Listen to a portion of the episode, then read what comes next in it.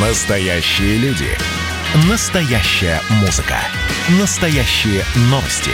Радио «Комсомольская правда». Радио про настоящее. 97,2 FM.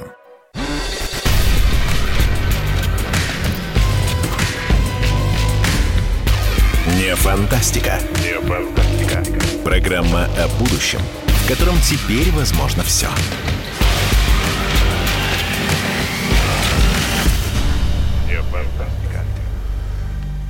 Добрый день, дорогие друзья. В эфире программа «Не фантастика». Меня зовут Владимир Торин. Сегодня пятница, 28 августа, 16.03 подходит к концу августа. Я помню, как в самом начале августа мы с политиками, журналистами, философами, астрологами, дипломатами обсуждали, какой же будет август. И, в общем-то, все сошлись во мнении, что август будет чрезвычайно горячим. И действительно, август нас в этом плане, конечно, не подвел. Тут был и Бейрут взрыв, и вот все эти истории вокруг Шихана Куштау. Но безусловный, конечно, хит этого августа – это Белоруссия. Все то, что происходит сегодня в Беларуси, это э, к этому приковано внимание не только в нашей стране, а, наверное, и во всем мире. И сегодня у нас э, как обычно, вне фантастики, мы пытаемся предсказать будущее и понять, к чему дальше, куда ведут какие векторы. И мы попробуем сегодня просто поговорить о вот этих вот многочисленных за последнее время цветных революциях, потому что все больше и больше раздается голосов о том, что это некая единая технология, что это все происходит как-то вот э, очень похоже друг на друга, как под копирку. Когда-то в Грузии в 2003 году, в 2004 году в Украине, э, Киргизия 2005 год, 2010 Тунис, 2011 Египет, Ливия – потом Украина номер два, 2014 год, 2018 Армения. И э, все вот эти революции получили некое такое название «цветные». И большую часть из них лично наблюдал и даже прямо изнутри все видел э, наш специальный корреспондент «Комсомольской правды» Александр Коц, который с нами сейчас на связи. Александр, здравствуйте. Да, здравствуйте. Александр, ну вот самый первый вопрос. А правда ли, что вот все вот эти вот революции, которые я называл, и, может быть, какие-то еще и не назвал, они делаются как-то вот, как будто созданы в одном месте, где-то спланированы, спрогнозированы, и какая-то какая есть методичка, учебник, я не знаю, который вот когда-то вот началось в начале 2000-х, и прямо вот как под копирку. Ну, методичка есть, это она не секретная, это книги известного Э, теоретика проведения бархатных революций э, Шарпа. То есть тут ничего секретного нет. И на постсоветском пространстве, и на Ближнем Востоке все э, было до нельзя похоже, различалось лишь в деталях, но везде на начальном этапе это такие прекраснодушные юноши и девушки с красивыми Э, солнечными лозунгами за свободу слова, за свободу прессы, за честные выборы, за, э, э, за все хорошее против всего плохого. Это вот всегда так. В какой-то момент э, эти лозунги э, отодвигаются на второй план, э, быстренько появляется какая-то более организованная и радикальная сила, которая просто перехватывает протест. Ну и а, начинается то, что начинается, то, что мы видели там в, том, в, той, в той же Сирии, в той же Ливии, а, в той же Украине, я это все ставлю в один ряд, а, когда государство само по себе слабо, то есть понятно, что подобные фокусы нельзя провернуть э, в какой-нибудь условно Швейцарии, допустим, да. Когда а почему? А, кстати, почему? Кстати, почему? Когда, ну, потому что там, э, там э, нет такого Э, страшного расслоения между э, супербогатыми и супербедными. Там, в принципе, нет э, какой-то серьезной социальной напряженности, там нет какой-то ненависти между определенными группами людей, как ну, там, на Украине, допустим, между Востоком и Западом, да, есть большие проблемы. Вот. Это благополучные страны. В благополучных странах, ну, то, что мы видим в Америке, это все-таки события несколько другого порядка, не революционного. Там люди не декларируют изменение государственного строя, а вот на постсоветском пространстве это именно свержение власти, действующей власти, под красивыми лозунгами стремления к демократии и прочим мифическим достижениям. Э, современного Запада, но в итоге вот ни в одном случае я что-то не припомню, чтобы где-то э, что-то со свободой слова, прессы и так далее стало лучше. Вот нет таких примеров, к сожалению. А вот э, нынешняя ситуация э, в Беларуси, это тоже цветная революция или нет, по-вашему?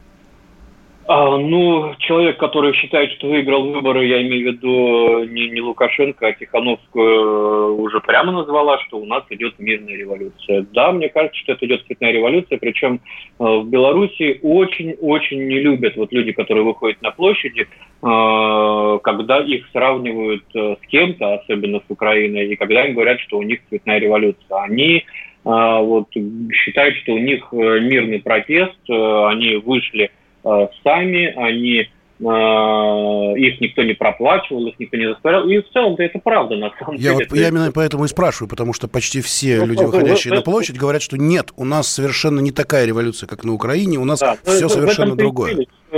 Цветных революций, что там не надо никого подкупать, там не надо никого э, заставлять, э, не надо как, допустим, там на проправительственных акциях э, давать разнарядки на предприятие, там от тебя столько-то, от тебя столько-то. Люди действительно выходят сами, потому что у людей наболело. Э, люди э, действительно возмущены тем, как прошли выборы. Но давайте говорить откровенно, это были не самые э, прозрачные, открытые выборы, тем более, что на них не было наблюдателей. Люди устали. Вот откровенно говоря, устали от э, Александра Григорьевича Лукашенко. Э, этим тоже они высказывают свое недовольство. То есть у людей много общего на почве э, желания э, жить лучше, желание честно голосовать и желание обновлять политический бомон, да, вот этот, потому что, ну, когда ты 26 лет видишь одно и то же лицо, а тут еще, заметьте, на этих выборах очень многие голосовали просто в силу своего возраста первый раз, и они сейчас составляют едва ли не основную протестную массу. Да? То есть это молодые люди, профессиональные, э, которые, которые с детства с пеленок э, видят в телевизоре Александра Григорьевича, который говорит о рекордных намолотах зерна. Э, и им это надоело, потому что им вот хочется. Они первый раз проголосовали, и тут вот они считают, что их так шваркнули просто об, об землю с их выбором, и, конечно, они все выходят на эти митинги, они очень креативные ребята, если сравнить там два митинга провластные и э, оппозиционные, то, конечно, вот оппозиционный он напоминает карнавал, а провластный он напоминает, ну, я даже не скажу, что он напоминает советскую первомайскую демонстрацию, потому что первомайская советская демонстрация все-таки была некий праздник, да, в первую очередь. Вот. А тут прям вот, э, ну вот, э, что-то такое очень далекое, занафталиненное, вот, э, и с, примесь, с примесью чего-то подневольного, хотя и туда тоже люди выходят во многом добровольно. Вот. Но вот эти люди молодые, которые Э, сейчас протестуют э, против действующей власти, они не могут понять, что э, их протестом, их настроениями, их стремлениями к лучшей жизни пользуются более организованные силы. И пока я не вижу, что она более радикальная, но она более организованная. И здесь вот на Украине я вижу главное отличие от предыдущих революций и применения новых технологий, э, политических технологий, которых не было раньше. Потому что если мы говорим о э, цветных революциях, Майданах в привычном смысле этого слова, э, то все-таки везде до этого была некая точка притяжения. Да? Это будь то там Тахрир, будь то это площадь на набережной Бенгази, будь то это Майдан Незалежности в Киеве, всегда есть точка притяжения, где люди постоянно находятся, где люди фактически... Ну, как бы обороняют, обороняют вот некую точку, да, такую важную. Да, фиксируют, э, фиксируют протест. То есть э, это круглосуточная штука. Это не может там э, с перерывом на обед происходить. Вот. Это круглосуточная штука, и у этой штуки есть Э, некое цементирующее такое звено – это сцена. Обязательно должна быть сцена. Вот на Майдане она работала круглые сутки. Там круглые сутки что-то говорят, кто-то поет, кто-то читает лекции. А, то есть э, сообщают новости. А, это такая штука, которая держит э, народ постоянно в напряжении, а, как будто создавая видимость, что что-то происходит. Ну а вот здесь... Стелла, Стелла под названием Минск, город-герой, разве не такое место? Нет, это, это не такой. Это не такой. Там нет, во-первых, там нет постоянного лагеря, во-вторых, сейчас ее вообще оцепляют военные, не пускают туда. Ну, кстати, Стелла, кстати, может быть, именно поэтому и оцепляют? Э, ну, мне кажется, что пока у протеста вообще, в принципе, нет э, планов э, столбить Майдан, э, потому что э, потому что для этого протеста, который сейчас происходит в Беларуси, не нужна сцена. Э, роль сцены э, в этом протесте выполняет э, сетка телеграм-каналов, э, которая держит вот эту протестную волну в постоянном напряжении. То есть э, этот канал Нефта со своими там каналами, спутниками постоянно вот там нужна помощь туда, стоим вот там, там-то задержали, там-то еще что-то. То есть постоянно-постоянно выбрасывается там по 10 постов в минуту с видеороликами. Э, и создается ощущение постоянной движухи. По всему городу, по всей стране что-то происходит. Там, Это там, Александр там. Коц, специальный корреспондент «Комсомольской правды». Мы сейчас буквально через полторы минуты вернемся и продолжим рассказ про Беларусь.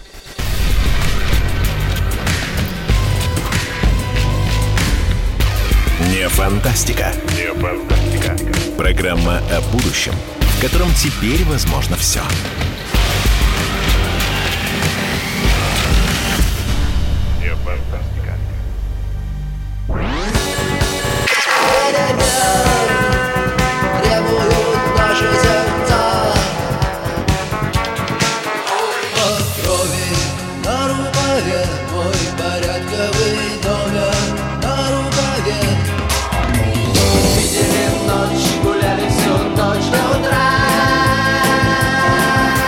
«Комсомольская правда». Радио поколения кино.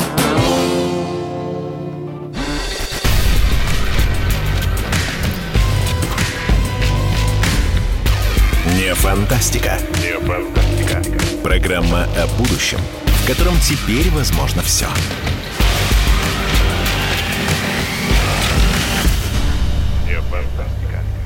Программа «Не фантастика» на радио «Комсомольская правда». Меня зовут Владимир Торин. С нами в студии специальный корреспондент «Комсомольской правды» Александр Коц. Человек, который не понаслышке знает о цветных революциях и изнутри видел многие из них. В том числе он видел то своими глазами, что происходит сегодня в Беларуси, в Минске.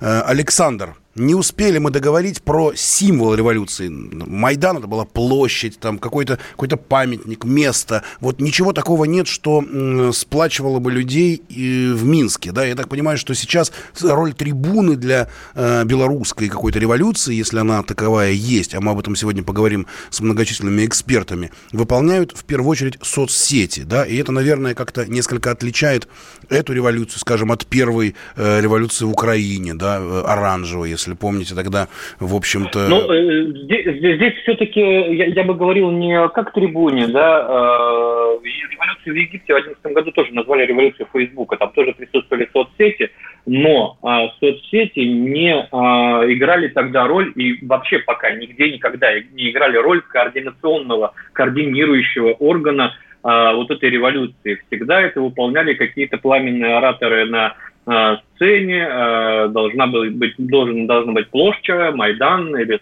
сцена, э, с которой отдаются инструкции, что мы делаем. Сейчас этого нет. Сейчас в качестве сцены, в качестве координирующего органа выступает телеграм-канал Нехта, который, опять же, люди, которые выходят на площади, воспринимают исключительно как информационный ресурс. Вот такая вот доска объявлений. Какие-то ребята добровольцы, вот волонтерами э, шарашат по 10 э, постов в минуту. Ага, я давно э, имею дело с Телеграмом, несколько лет у меня есть Телеграм-канал, я прекрасно понимаю, сколько трудов э, отнимает вот то, что делает нефть. Это делает не один, не два человека, это штат человек, там 10-15 точно, абсолютно. Э, и но я, я вот уверен, что это не добровольцы, волонтеры, а это люди, которые работают и не за идею, естественно, работают за деньги. А вот кто платит деньги, это уже вопрос. То есть это такая сетевая структура, которая а, управляет протестной массой, реально управляет. Вот минувшее воскресенье, вот этот массовый митинг а, шествия а, в Минске. Откуда получают люди информацию, где надо собираться? Из телеграм-канала «Нефта». Хопа, собрались. Вроде был план идти одним маршрутом, но там милиция перекрыла. А откуда они получают информацию, куда идти в таком случае? Телеграм-канал «Нефта». Они приходят на на площадь перед э, Стеллой Минск город-герой. Александр, а, а вот внимание, один, один момент. Ведь помните, первые два-три дня э, в Минске вообще не работал интернет. Интернет вообще не работал, и никто не мог э, зайти ни на какие телеграм-каналы. И тем не менее да, люди ну, как-то организовывались. Это, это, это не совсем так. Во-первых, э, все-таки какие-то у кого, кто, у кого было скачано заранее подготовленные VPN различные клиенты, не все работали VPN-клиенты. У меня в телефоне было штук пять разных, вот ни один из этих пяти не работал.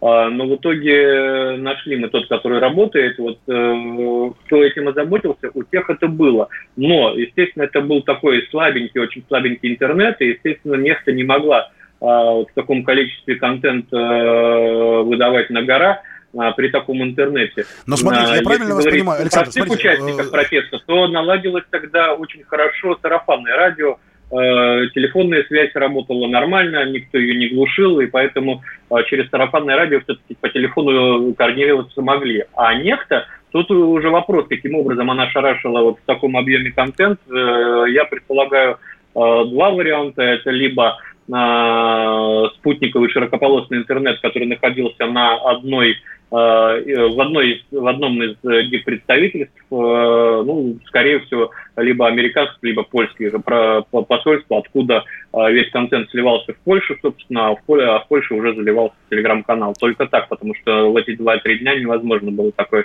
объем информации загружать в интернете. Александр Кот, специальный корреспондент «Комсомольской правды», отмечает, что именно в Минской белорусской революции наиболее заметна история, связанная с интернетом. И конкретно телеграм-канал Next, который не просто был информационным каналом, а по сути организатором и вдохновителем того, что происходило. С нами сейчас на звонке э, находится Станислав Николаевич Тарасов, эксперт по Ближнему Востоку и Кавказу. Станислав Николаевич, слышите ли вы нас? Здравствуйте. Если можно, говорите погромче, вас плохо слышно. Э, вот, скажем, Армения, например. В Армении была совсем недавно бархатная революция, так называемая в Армении. А, скажите, а там телеграм-каналы, интернет, как было там, в Армении? Безусловно, и там интернет работал активно, соцсети работали активно, работали штабы, и Никол Пашинян, в общем-то, сумел э, осуществить один из сценариев так называемой цветной революции. Он, правда, ее называет бархатной революцией, когда со временем была устранена от власти вся политическая элита, и к власти пришли совершенно новые люди. Но проблема остается следующим. Вопрос, э, какие силы представлял Никол Пашинян, хотя одно время было э, утверждение, что это Соросята, это представители Сороса, с другой стороны, что это представители Запада, но, к сожалению, для победивших случилось так, что армянская революция не была активно поддержана, прежде всего, в Европе и в Соединенных Штатах Америки. И те дивиденды от финансовой поддержки, на которую рассчитывали победившие политические силы, они так и не поступили в республику. И реальная геополитика, реальный ход событий, реальное положение дел толкнуло новую власть действовать по старому сценарию. Так. Сотрудничать с Россией.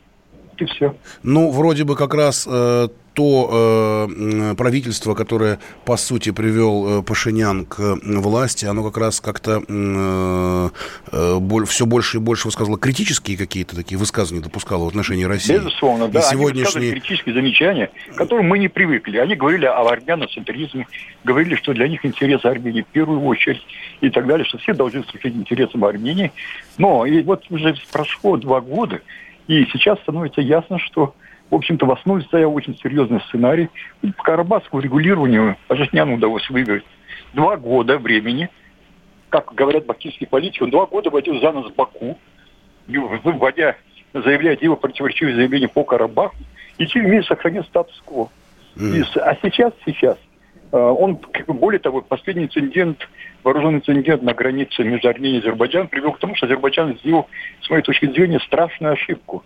Он стал активно привлекать турок обозначил просто турецкий крен своей внешней политики. Да-да-да, и а вот самым, а написала самым... Маргарита Симонян в своем знаменитом письме, когда да, замаячили да, у ваших границ янычары с кривыми да, саблями, а вот вы тут э, к России и повернулись.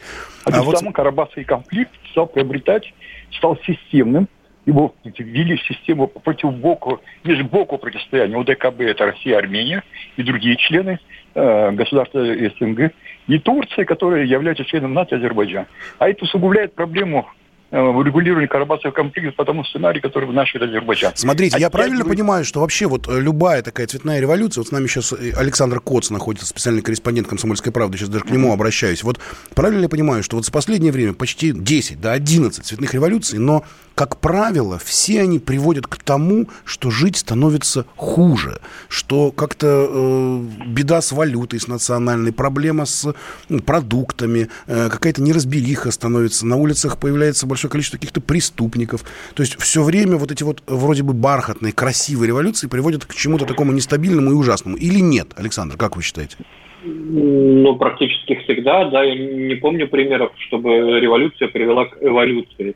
Э, просто те, те, те люди, которые стоят за этими революциями, они не преследуют э, цели улучшить жизнь в этих странах. Но если мы будем говорить э, об Украине и Белоруссии, то это попытка создать некий пояс напряженности вокруг России, сделать э, так, чтобы Россия была окружена максимально враждебными режимами по отношению к себе на Украине. У них это очень здорово получилось, тут надо отдать должное. И э, здесь, конечно, э, есть и вина России в том числе в этом, потому что чего ж греха таить, 25 лет мы на Украине не работали, вся, вся наша так называемая мягкая сила э, на Украине э, заканчивалась на э, круглых столах, пушкинских чтениях и танцах в кокошниках. Это вот вся вся э, была мягкая сила в то время, как западные НКО вливали в Украину миллионы, миллионы и миллионы. То же самое происходило в Беларуси. И не без ведома, кстати, Александра Григорьевича, который разгулял там и НКО, который даже а, какие-то правительственные проекты официальные спонсировала, в том числе там библиотеки, вузы и так далее.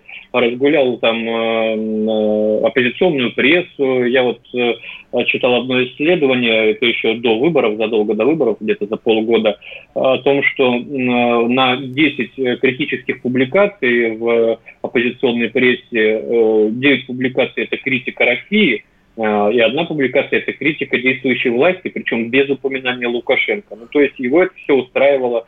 Нас почему-то это тоже положение устраивало. Мы не создавали никаких попыток там, работы с э, э гражданским обществом. У нас почему-то исторически э, принята э, такая такая манера поведения, что мы все порешаем с элитами, мы все порешаем с ними, а государственное, а, а, а гражданское общество, ну, это что-то там такое. Вот, а в итоге э, Запад работал с гражданским обществом, мы нет. Э, протестная масса, которая воспитана западными ценностями есть, а про российских кандидатов, например, в президенты Александр, нет. к сожалению, вынужден вас прервать. Мы должны прерваться на новости. Вернемся, вернемся в студию через пять минут после новостей.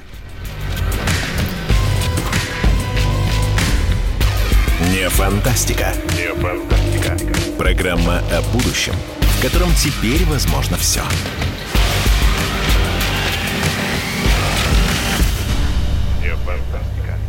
Это называется партисипаторное проектирование. Если сами жители двора будут участвовать в установке этой конкретной лавочки, то по социологическим данным меньше вероятность того, что они нарисуют на ней там слово Аплодирую вам, Эдвард. Ну мы же с вами трезвомыслящие люди. Эдвард меня убедил, что это нормально. Отдельная тема с Олегом Кашиным и Эдвардом Чесноковым. На радио «Комсомольская правда». По будням в 9 вечера по Москве. Тоже мочить в сортире, но других и не так.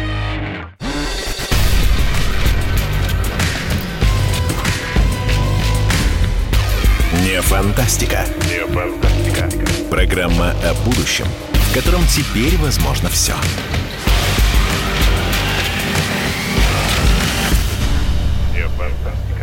Не фантастика. 28 августа, пятница, 16.33. Меня зовут Владимир Торин. Мы рассуждаем в эфире «Комсомольской правды» о том, какие сегодня цветные революции, как они меняются со временем. Вспомнили уже и Египет, и Ливию, и Армению, и Украину, и Грузию, и э, сейчас с нами на связи Станислав Николаевич Тарасов, эксперт по Ближнему Востоку и Кавказу. Здравствуйте, Станислав Николаевич.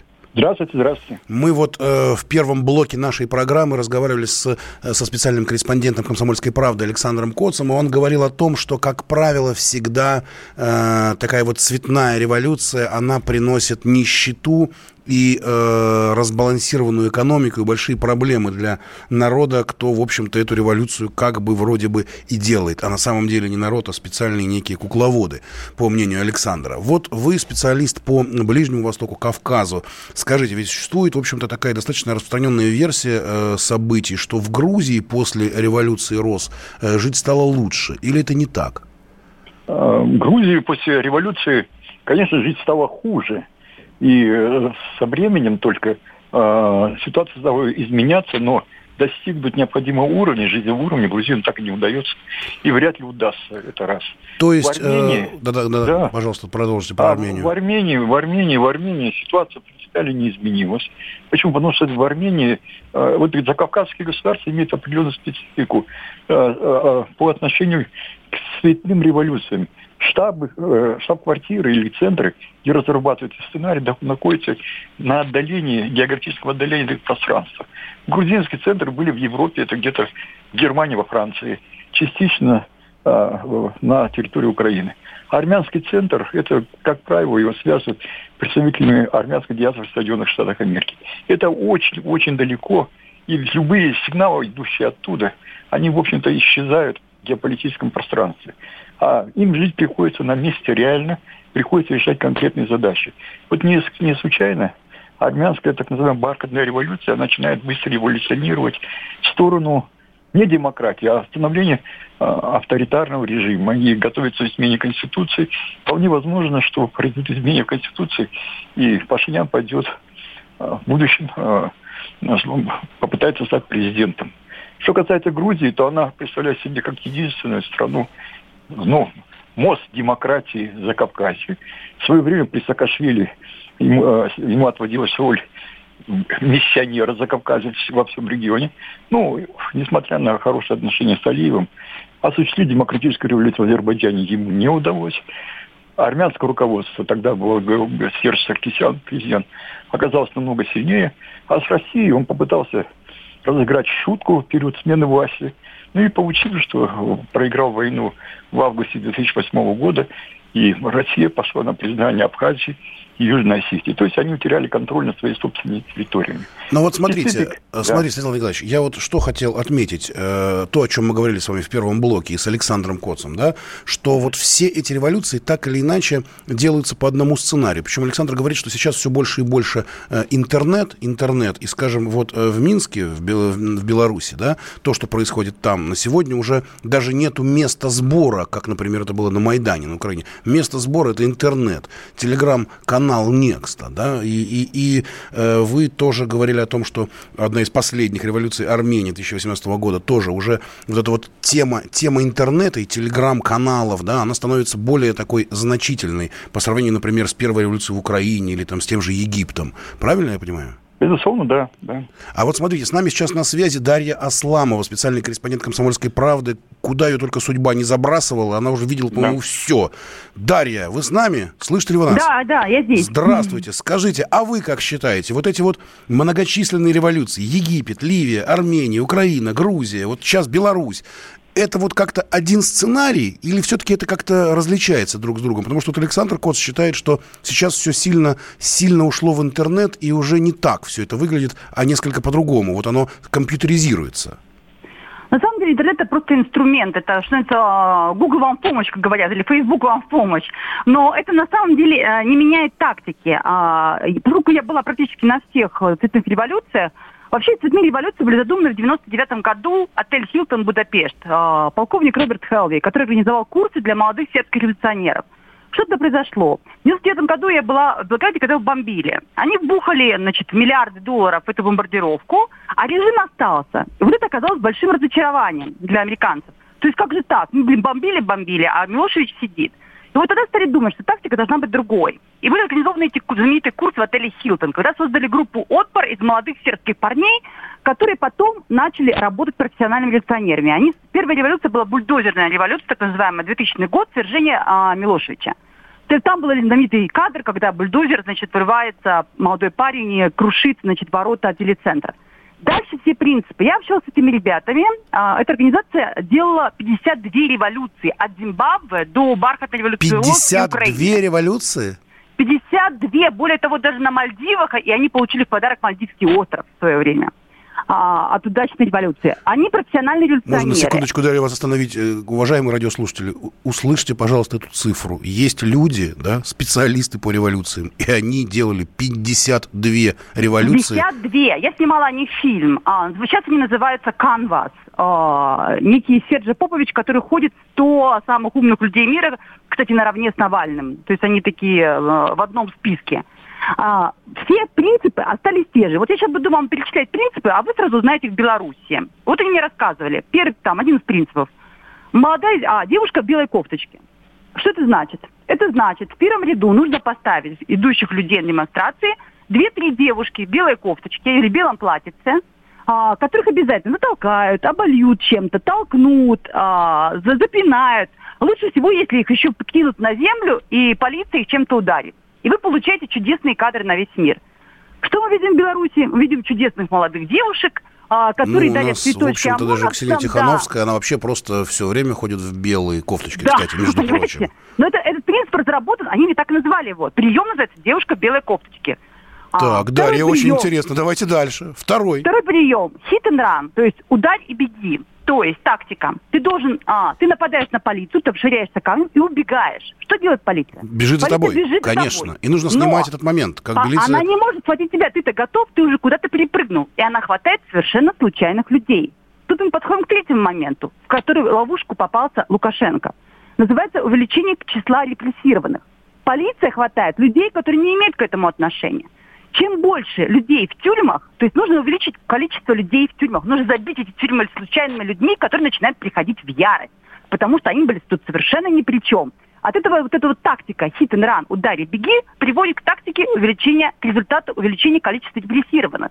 Потому что их бьют ни за что. А, соответственно, люди приходят в ярость. Ну, а потом же есть родственники у этих всех да, людей, которых, родственники. которых вот тут вы подходите в самую точку. Да, да. Четвертый прием – а, опираться только на молодежь, потому что молодежи нечего терять, у нее нет ипотеки, у нее нет а, значит, а, работы, которую она боится потерять, она авантюрна, ей это интересно. И самое главное, что когда э, за ними стоят, как вы верно угадали, бабушки, дедушки, мамы и папа вполне лояльны государству. Но когда их любимого внученька или внучку, или там мама, сыночка или доченьку заперли и вдруг избила полиция – они приходят, естественно, тоже в ярость. И они теряют свою лояльность к государству. Они выходят и начинают кричать, моего ребенка избили. Это совершенно нормальная реакция, и она продуманная реакция. То есть это людей толкают именно, э, делают молодежь, от которой потом избавляются, а потом никогда не приходит к власти. Пятый пункт. Никаких лидеров. Это то, что мы видим в Беларуси. А, лидера можно купить, с лидером можно договориться, и лидер это конкретный человек. Лидеров быть не должно. Должна быть толпа. Потому что лидер – это то, с кем действительно начинаешь, э, который приходит во власть. Дальше в власть приходят совершенно другие люди. Не те, которые начинали, а те, которые стоят, теневые фигуры за ними. Кто дает на это деньги, на которые делают ставку, они придут потом. И только потом мы увидим их лица. Вовсе не невнятное лицо домохозяйки, которая жарит котлеты, и говорит о том, как она хочет вернуться к этим котлетам. Она к ним вернется, если бы это удалось. Если бы это удалось бы, скажем. Кстати, самое любопытное, а, я помню, что эти революционеры сказали мне, единственное, на ком мы сломали зубы, это был Лукашенко. Что я написала в этой статье 8 лет назад. Я говорю, почему Лукашенко сломали зубы? А они создали организацию «Зубр». Это была такая организация в Беларуси. И все приехали из Сербии им помогать, что называется, как, как свергнуть Лукашенко. Это было 8 лет назад. Представляете, как давно это все готовилось? Их быстро вычислили всех до одного и быстро всех выставили. Они называли его Лукашенко пенициллин против революции. Пенициллин против революции. Да, Подождите, вот, да, Дарья, да. а вот вы сказали пять пунктов, и причем с первыми четырьмя я согласен полностью и абсолютно, а вот про пятый по поводу лидера. Вот я обращаюсь к Станиславу Николаевичу Тарасову. Быстро, пожалуйста, скажите э, нам про Армению. Там же без Сержа Сарксяна, э, вернее, Никола Пашинян, который свергал Сержа Сарксяна, без Никола Пашиняна, наверное, ничего бы и не получилось. Он, собственно, и был. Безусловно, лидер был обозначен, сценарий совершенно другой. И вообще есть подозрение, что существует, существовала негласная договоренность между правящей партией и оппозицией о передаче к власти. Тут уже немножко легко- другой вопрос в таком случае. Это уже не спонтанная а, революция, Да, якобы не цветная, Я не совсем цветная согласен. революция. Да, да, Да. да, согласен, согласен. Ну, то есть есть, есть некие э, разновидности, видимо. Есть все-таки есть некие разновидности революции, самые Мы- Я сейчас разнообразные. говорила о классических, но сейчас еще какой элемент вступает в силу? А, то есть первый провал, а, когда э, стали Дарья Асламова, Станислав Тарасов. Мы, к сожалению, должны прерваться на полторы минуты и вернемся в студию, чтобы закончить разговор о цветных революциях. Вернемся через полторы минуты. Не фантастика.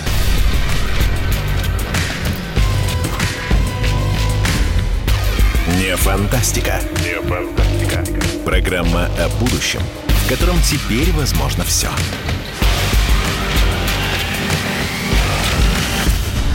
Не фантастика. Видишь, там на горе возвышается крест. Я раньше и не думал, что у нас на двоих с тобой одно лишь дыхание. Ален Делон говорит по-французски. Комсомольская правда. Радио поколения Наутилуса Помпилиуса.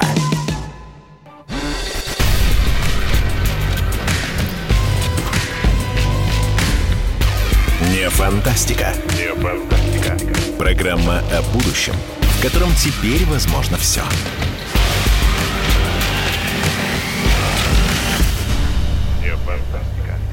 Добрый день еще раз, дорогие друзья. Меня зовут Владимир Торин. Программа «Не фантастика» 1646. Мы вернулись в студии для того, чтобы проговорить о том, что же происходит с цветными революциями, как, какие метаморфозы. С нами на связи Дарья Асламова, специальный корреспондент «Комсомольской правды», которая безошибочно назвала, ну, как минимум, четыре совершенно точных пункта, как делается революция, а с пятым мы тут начали спорить. Ну, сейчас разберемся с этим. Дарья, вопрос такой. Вот Ой, Я, как-то... извините, за- не, за- забыла про очень важный шестой пункт, который в Беларуси абсолютно срабатывает. Политика – это скучно. Люди не интересуются политикой в глубине. Обыч- обычные люди мало интересуются политикой. Политика – это скучно. Значит, политики не должно быть внятных предложений. То есть это просто силы добра идут против сил зла. Да. Есть типа диктатор, Безусловно. Все эти политические Никаких истории неинтересны. Согласен. Да. Никаких- заметьте, никакой программы никто не выдвигает. А когда оппозицию сказали, что у вас была программа о выходе союзного государства, они немедленно убрали все сайты, почистили, сказали, ничего, Ничего мы такого не было. говорили. Да. Ничего такого. Совершенно Главное, верно. чтобы никакой программы, никаких Дарья, вообще с нами прямо действий. сейчас на связи Елена Георгиевна Пономарева, профессор МГИМО, автор цикла статей «Секреты цветных революций». Здравствуйте, Елена Георгиевна. День, добрый Тут у день. нас, тут у Очень- нас кипят страсти. Вы слушаете, да? Слышите нас, вы да? Знаете, вы знаете, под каждым словом Даши готова подписаться, потому что э, действительно существует э, фантастическая наработанная технология политических переворотов, или как мы их называем, цветных, цветные революции. При том, что современные сценаристы и технологи, они очень хорошо учли опыт и э, русских революций, и целой серии политических переворотов, которые были проведены еще в период Холодной войны. Ну, например, показательно, что в 2012 году на русский язык впервые была переведена книга выдающегося историка, который, кстати, Римом занимается профессионально. Это, э, это Эдвард Лютвак. Э, Книга так и называется «Государственный переворот. Практическое руководство по эксплуатации». Практическое руководство по эксплуатации. Да, Ничего себе. Да, да. Есть даже комиксы. Да, и там совер- и по этой книжке, начиная с 68 года, в Африке, в Латинской Америке, на Ближнем Востоке были осуществлены серии политических переворотов. И так вот, а, значительная часть эм, тех вещей, которые рассказывала Даша, там тоже, в частности, зафиксирована. Но Елена Георгиевна, извините, момент, извините, у меня вот вопрос. Хотелось просто сразу спросить сразу вас. Да. Как изменятся и изменятся ли вот в будущем э, цветные революции? Идет ли их какое-то вот развитие? Они меняются или нет? Конечно, Вот конечно. Но дело в том, речь идет о допол- э, превалировании э, технологичности и вот действительно замена логики эмоциями, чувствами. Отсюда очень важную роль играют сигнальные моменты. Не только, там, скажем, да, передача каких-то данных по социальным сетям, но и символика. Вот это вот знаковое значение, которое позволяет самоидентифицироваться, сделать выбор и совершить поступок под чем вот Даша говорила, да, там э, женщина в белой кофточке, в данном случае мы видим символы именно э, бело-красно-белого кулак. флага. Везде был сжатый кулак на каждой революции. Кулачок. Да. Это тоже очень важно. Но дело в том, что э, сама, вот здесь важно не только технологии, а те ошибки, которые еще эксплуатируют э, политтехнологи. Это очень важно. Сама, мы должны признать, что на протяжении 26 лет сама белорусская власть спокойно давала возможность развиться Абсолютно. этому знаку, этому символу в обществе. Последний день воли, который проходил в прошлом году, он, по сути дела, имел национальное значение. Даже Лукашенко выступал и говорил, ну мы же вам палаточки даже поставили, чтобы вы хорошо провели время. А между тем детям на, щеч- на щечках рисовали этот бело-красный белый флаг. Люди радовались, улыбались. Власть не сделала главное, она не дискредитировала вот этот символ, который сейчас пытается дискредитировать. Сейчас уже это поздно делать, потому что он уже обрел совершенно иные формы. У меня Так вопрос что- к Дарье Асламовой. А вот э, нет ли еще шестого пункта? Нужен символ. Символ желательно какой-нибудь. Вопрос вот в чем, как бы еще одного изменения. Это э, я была на Майдане в 2014 году и писала еще за 9 месяцев до революции, что революция готовится и готовится уже другим путем, военным. Я разговаривала во Львове уже с, либери- с военными отрядами, которые готовили. И вот это первая революция, которая начиналась очень красиво со студентов там, э, которые два месяца торчали на морозе, и ни черта не происходило как это было в 2004 году, не было все удачно, они свергли Януковича, а тут в 2014 не получилось. Вот тогда они поняли, что надо вводить момент насилия, провокации сакральных жертв. Теперь это крайне популярный момент.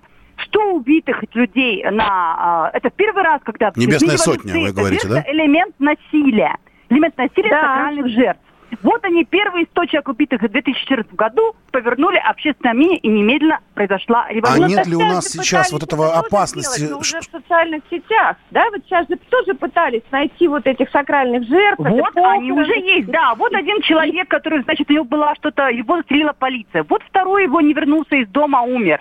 Вот третий, И это попытка да, создать вот это- жертв, да. Мгм. Ну, Поиск продолжается. Но еще очень важный момент, который тоже нарастает и который э, технологично соответствует цветным революциям, но он будет постоянно развиваться. Это демонизация лидера, то есть все вокруг лидера происходит, и э, его превращение либо в посмешище, как, например, это Вот, делали с именно, ли- Милошевичем. либо посмешище, я хотела сказать, либо э, демон. Просто, Да, э, либо демон. Вот да. это два момента. И мы- Так подождите, да, а не стоим ли мы Потому сейчас что перед вторым этапом, страх. когда вдруг начнутся вот эти вот жертвы большие? Вот сейчас вот закончилось это вот хождение, брожение. Лукашенко вроде бы взял все в свои руки. И наш корреспондент Дмитрий Стешин даже считает, что уже все, все закончилось. А вот нет ли э, опасности, вот судя по тому, что вы вот говорите, Есть, вы... есть, есть. Вот есть. расскажите, Это какая есть. опасность? Вот именно этот элемент на насилия и провокации, чтобы э, кого-то затоптали, кого-то случайно могут убить. То есть люди подойдут те самые люди, вот которые вот э, про которых сейчас Даша рассказывала во Львове, с которыми она встречалась, да, которые военные. готовили, да, которые мне откровенно сказали, что мы готовим отряды. Это что Дмитрий Шухевич мне это рассказывал лично за 9 месяцев до революции.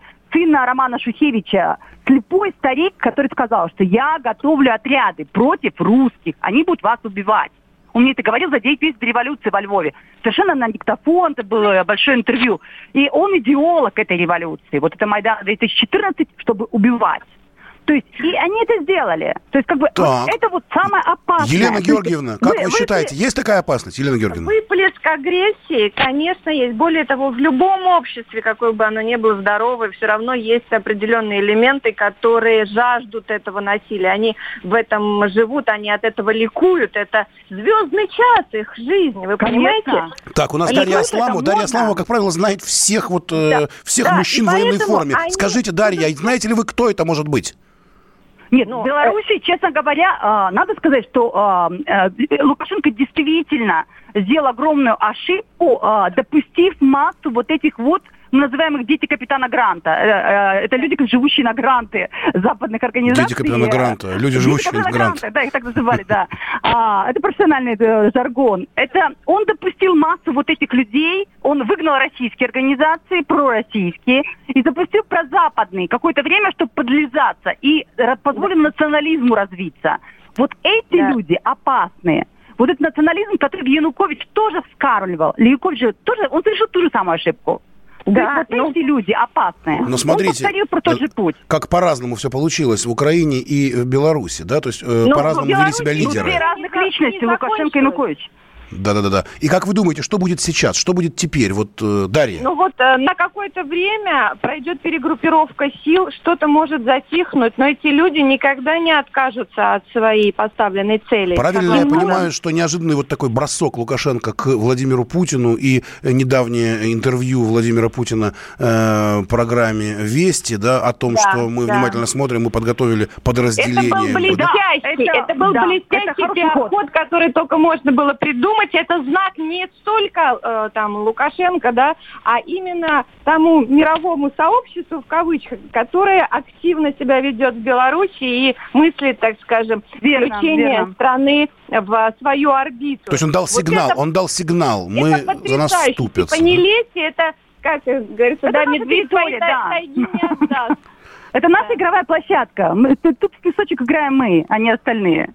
Вот Да. так вот. Но где-то же, наверное, какие-то отряды сидят и тренируются ведь? Сидят. Ну, Конечно. дело в том, что важно, э, как поведут себя соответствующие силовые структуры. Метод тоже очень много не будем сейчас разглашать, начиная там, да, от э, известных всем по отслеживанию по сотовым телефонам и так далее. Все это всем известно э, спецслужбам. И э, важно, чтобы они быстро смогли это локализовать. Мне, кстати, вчера рассказали потрясающий случай, который э, рассеивает толпу. Это передвижные военкоматы, которые появляются в местах скопления молодых людей. Передвижные военкоматы, как интересно. То есть и люди сразу, молодые люди тут же 50% разбегаются, чтобы не уйти служить в армию. Правильно понимаю? Да, на 50% сразу снимает проблему, потому что молодые люди, которые скрываются от армии, они быстренько э, уходят с этих площадей. И, естественно, мобилизация более серьезная, э, иные способы, кому-то там, скажем, активизировать выплу- необходимость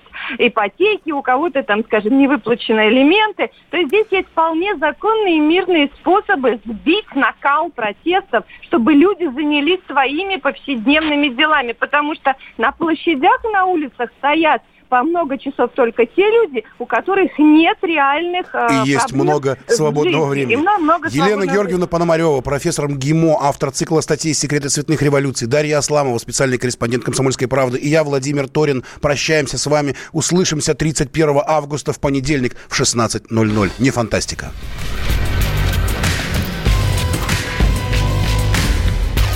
Не фантастика. Не фантастика. Программа о будущем, в котором теперь возможно все.